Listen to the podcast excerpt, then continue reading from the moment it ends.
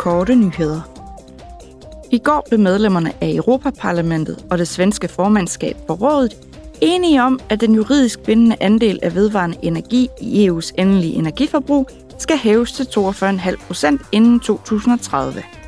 EU-landene bør dog sigte efter at nå op på 45 procent. Derudover bør godkendelsesproceduren for nye anlæg til vedvarende energi også være hurtigere.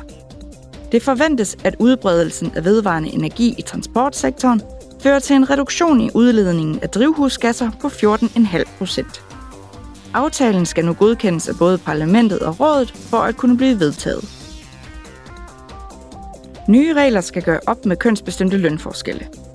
På gårsdagens plenarmøde godkendte Europaparlamentet et direktiv om løngennemsigtighed. Der er tale om en ny lov, der omfatter krav til, at EU-virksomheder offentliggør oplysninger, der vil gøre det lettere for medarbejderne at sammenligne lønninger.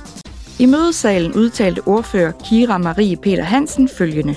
With this vote, Med denne afstemning afskaffer vi lønhemmelighed. Vi styrker arbejdstagernes rettigheder og arbejdstagernes individuelle ret til information. Vi beder også arbejdsgiverne om at rapportere om og rette op på deres lønforskelle. and to fix their pay gaps. Ordfører Samira Rafaela tilføjede. This directive says you deserve to be treated Dette direktiv slår fast, at alle fortjener at blive behandlet ens, og at alle fortjener at blive aflønnet retfærdigt, uanset køn, baggrund eller skattemæssig situation. Havde vi overladt det til markederne selv at regulere dette, ville den kønsbestemte lønforskel først være rettet op i 2086. 2086. De nye regler, der allerede er aftalt med rådet, fastsætter sanktioner, herunder bøder, for virksomheder, der ikke overholder reglerne. Parlamentsmedlemmerne fejrede 25-årsdagen for Belfast-aftalen, der også er kendt som Langfredagsaftalen.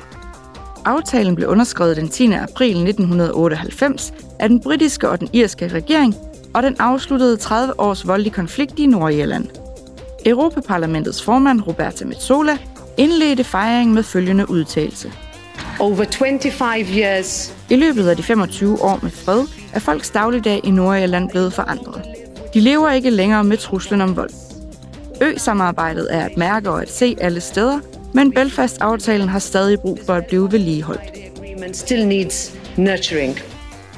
Mellem 1968 og 1998 mistede mere end 3.500 mennesker livet som følge af konflikten.